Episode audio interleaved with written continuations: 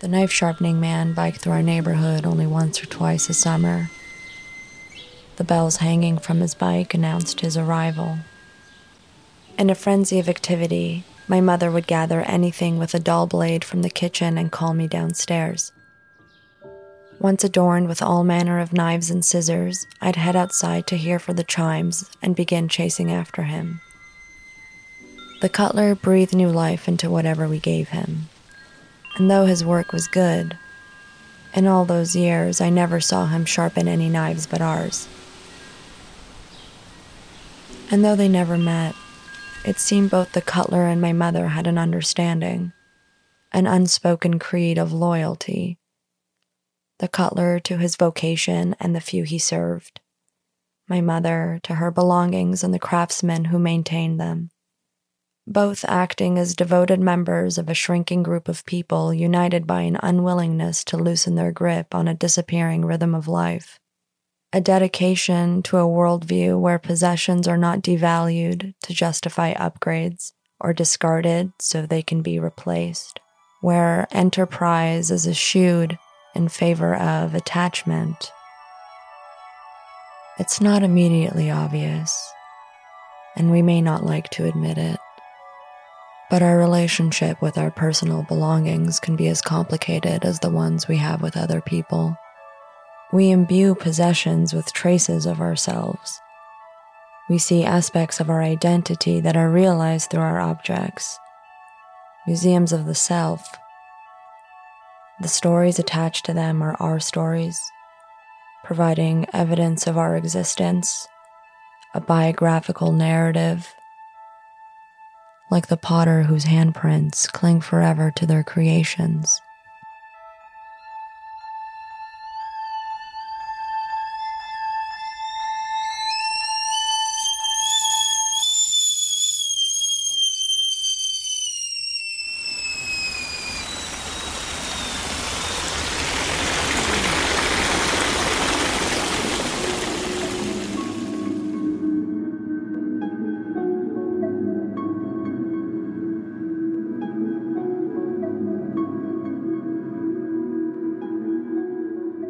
Maurice Sendak, the author and illustrator best known for the much beloved Where the Wild Things Are, was wise to the life giving magic we breathe into the objects we cherish.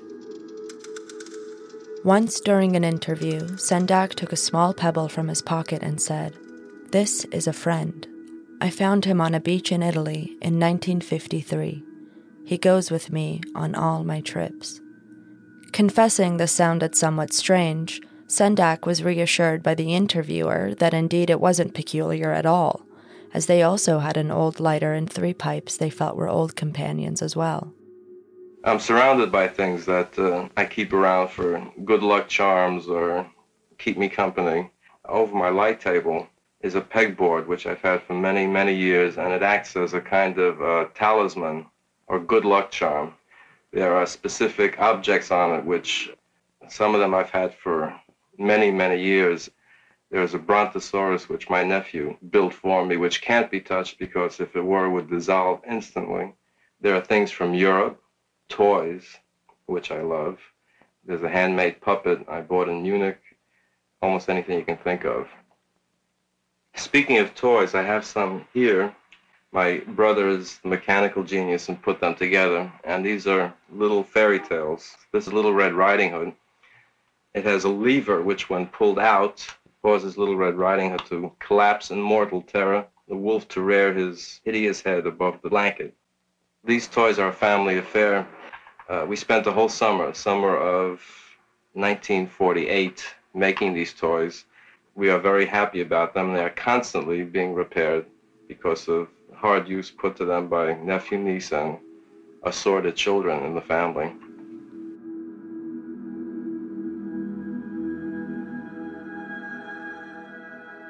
Notably, these items aren't particularly expensive or glamorous. His old clay model of a dinosaur wasn't coveted by Sotheby's for auction.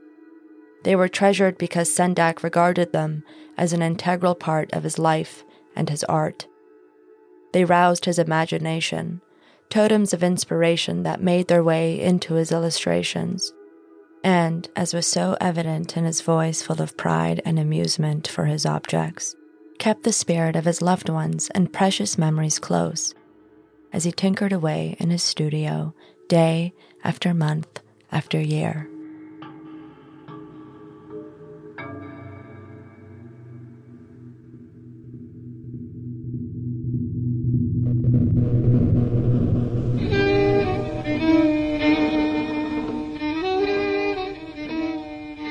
It's an innately human impulse to archive one's life by keeping possessions which serve as witness to it and its evolutions. Objects which remind us of our personal histories. And now, a timeline of my mom's life constructed through her few belongings. The forbidden books in her secret library she kept during the Iranian Revolution the small glass nail remover her favorite aunt gave her while she was engaged to my dad. The leather briefcase she took to work during her first job as a magazine editor. A fixed speed bicycle we bought the first week we moved to Canada. The calligraphy pens she bought with my grandpa the year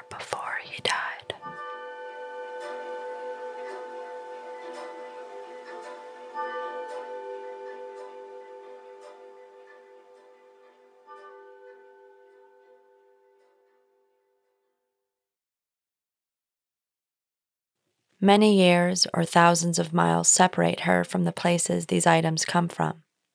She acquired them in a land she'll probably always regard as her true home. But without these tokens from a past life, what would be left of that world except her fading memories?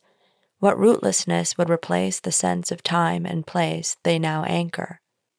How else would that vast, unsolvable separation be bridged? These items act as keys that unlock the mystery of my deeply private mother. I take inventory of them because they remind me of who she is, where she comes from, what she values enough to keep, and when she passes them on to me, they form a bridge that binds us beyond the intangible. It's an act of love to maintain those items which you so carefully acquired over the years or which were entrusted to you to enjoy and make great use of them, but also to act as their steward until it comes time to pass them on.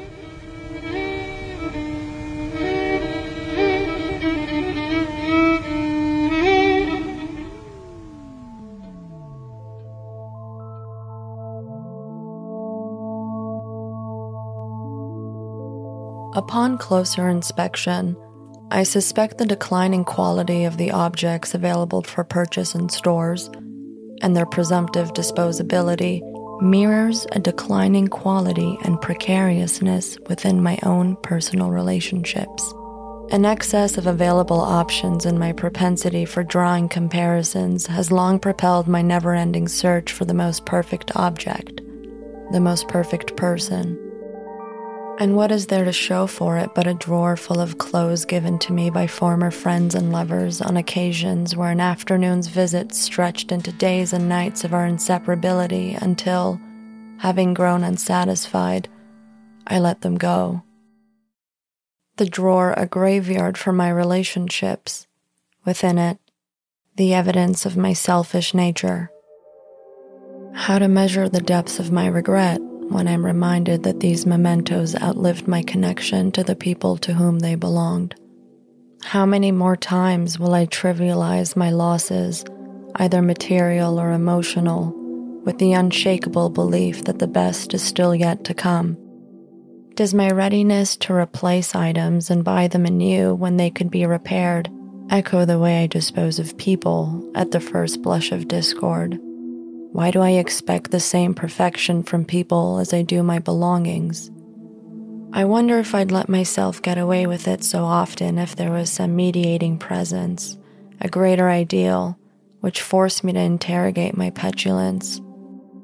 If family artifacts from my more virtuous ancestors decorated my home, would a spirit of obligation or sense of duty to their good name allow me to mistreat people this way? Would the weight of permanence allow me to champion self deception as a way of life? Nothing is without its consequences. Is it even possible for the mind to escape unscathed when each day it's bludgeoned over and over with the title of consumer in a world comprised entirely of goods? I realize now I've been a consumer of people nearly as long as I've been one for objects. Unwittingly, I dehumanized flesh and blood which stood before me. I dream of an antidote. I wonder what it might be. My natural inclination is to believe that it's craftsmanship. Handiwork used to be the default method of production. It protects against the perilous forces of indifference. It's a sacred thing. Craftsmanship is one's being poured into the creation of something which may be treasured long after its maker has perished. One feels the weight of the effort and time the Creator expended so we could possess the item. There's a compulsion to honor them and the fruits of their work. There is a pang of guilt, shame even, if we were to throw away that which represents a life's work. Don't we treat the things we know we'll have for life with greater tenderness, more forgiveness? Is it difficult to imagine the disappearance of craftsmen? replaced by endless streams of indistinguishable machine made forms, made everything appear less valuable. The absence of connection between what exists and whom brought it into being. Is it any wonder it's easy to leave them behind? Easy come, easy go, as they say.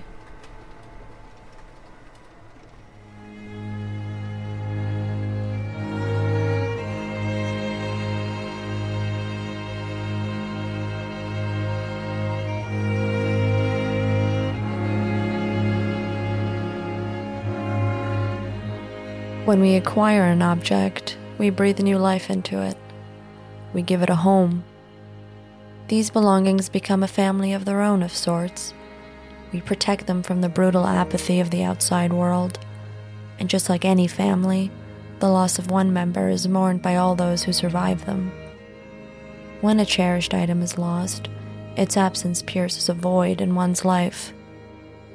A missing umbrella may be replaced, and its successor may effectively stop any imposing raindrops from falling on your head. But never again will they drip off the spindles of your old favorite umbrella. The one you purchased on a sunny day at 18, a symbol of your blooming adulthood and your ability to, as they say, plan for a rainy day. One may spend years, even the remainder of their life, quietly grieving the subtle perfection of that which once was but is no longer there, like a phantom limb sheathed by a prosthetic, useful, sure, but irrevocably foreign. What happens when the entirety of one's belongings are gone? What are the effects of disruptions of this magnitude? Unlike individual objects, the reverberations of loss on a grander scale can be felt by everyone. During my hunt for an apartment to sublet in a coastal town in Slovenia, I experienced the existential shock of reaching for something that was no longer there. I looked for a place that reflected the town's rich history and lack of pretension. I wanted a sense of continuity between the classical architecture just beyond the doors of my would be temporary home a modest place with traditional furnishings. What I found instead was an endless sea of the dreaded Airbnb aesthetic. You know the one monochrome, minimalist, busts of the Buddha, fake plants, and absolutely nothing to suggest humans with actual souls had ever laid eyes on it, let alone ventured inside. It came as a shock when I realized every city and now little towns were being ravaged by the spreading cancer of non placeness. A glut of totally banal, generic offerings stripped of anything which connect them to the place and people where they reside. The disappearance of objects capturing the spirit of localness, of a place truly embodying itself. But the sameness makes it accessible, comfortable, we know what to expect say its defenders. The cynic knows the price of everything and the value of nothing. Leave sterile homogeneity to airports where sameness is necessary for the sake of tight connections. Give me tapestry and chipped plaster, a sink that whistles, foggy glass, chipped corners and frayed edges. Give me imperfections forged by hand. Give me something to sink my teeth into. If you could have found out what that rosebud meant, I bet that would have explained everything. No, I don't think so. Mr. Kane was a man who got everything he wanted and then lost it. Maybe Rosebud was something he couldn't get or something he lost. I don't think any word can explain a man's life. No, I guess Rosebud is just a piece in a jigsaw puzzle. Missing piece.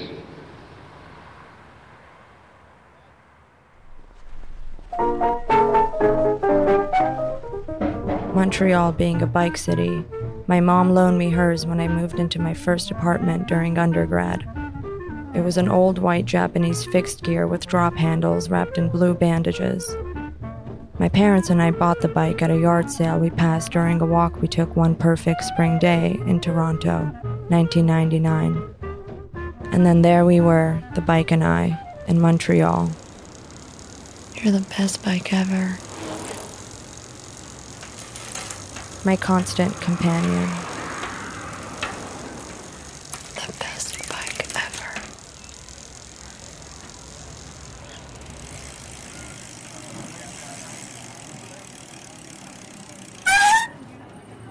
Let's lock you up nice and safe. You're the best bike ever. Sleep tight, little angel.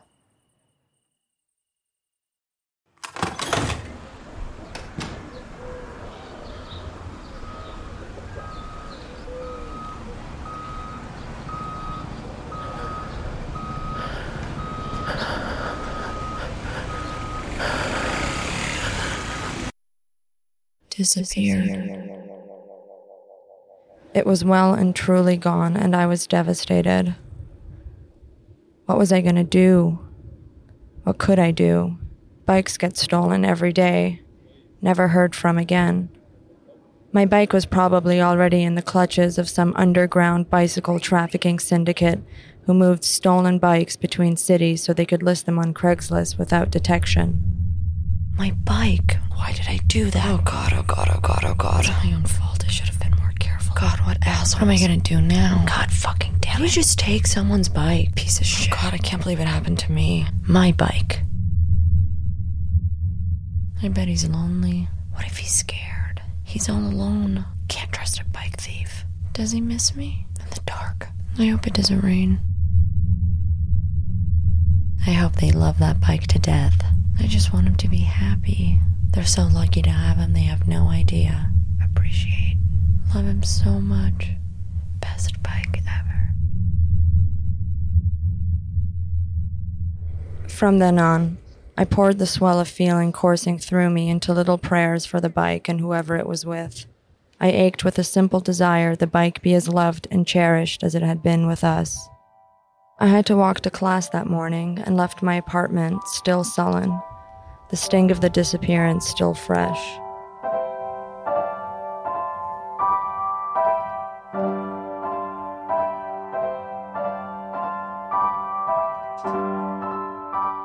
Then suddenly, to my total disbelief, there it was my bike. Two days after it went missing. And there was a rolled sheet of paper tucked between a brake. I'm so sorry. So sorry. SOS. SOS. Sad face. Sometimes I still can't believe this actually happened. It was, and still is, obscene to be reunited with a stolen bike because it was returned voluntarily with an explanation and an apology. I hold this divine little incident very close to me it sustains an idea that one's connection to cherished belongings isn't childish folly, naivety, or worthy of derision. Rather, it is something profound. It's delicate, but it's deserving of our consideration. The return of the bike is just one example among many of the sublime connection it's possible to have with our things, all that which makes life so strange and sensational. It is finally finding Volume 1 to your Volume 2 of a rare printing of Proust's In Search of Lost Time. After years of self imposed torment, that's a lie. It was pretty enjoyable, actually spent searching bookstore shelves, all because you refused to admit defeat and just order the bloody thing online. A bookend to an endeavor you dramatically titled Lost Time in Search of Proust. It is finding a note tucked inside a shoe in a thrift store, a story of where they'd been worn, written by its previous owner whose feet had inexplicably grown too big for them. How to cast off these tiresome chains of irony and constant suspicion. There's so much more to be felt when we allow ourselves. All those plates in the cupboard and no one coming to dinner. To have everything but love nothing. Indulge no one. Give care, friends. Give care. But why don't we rest a while? Come, take this chair. You can tell me about your famous blue raincoat the one that's torn at the shoulder.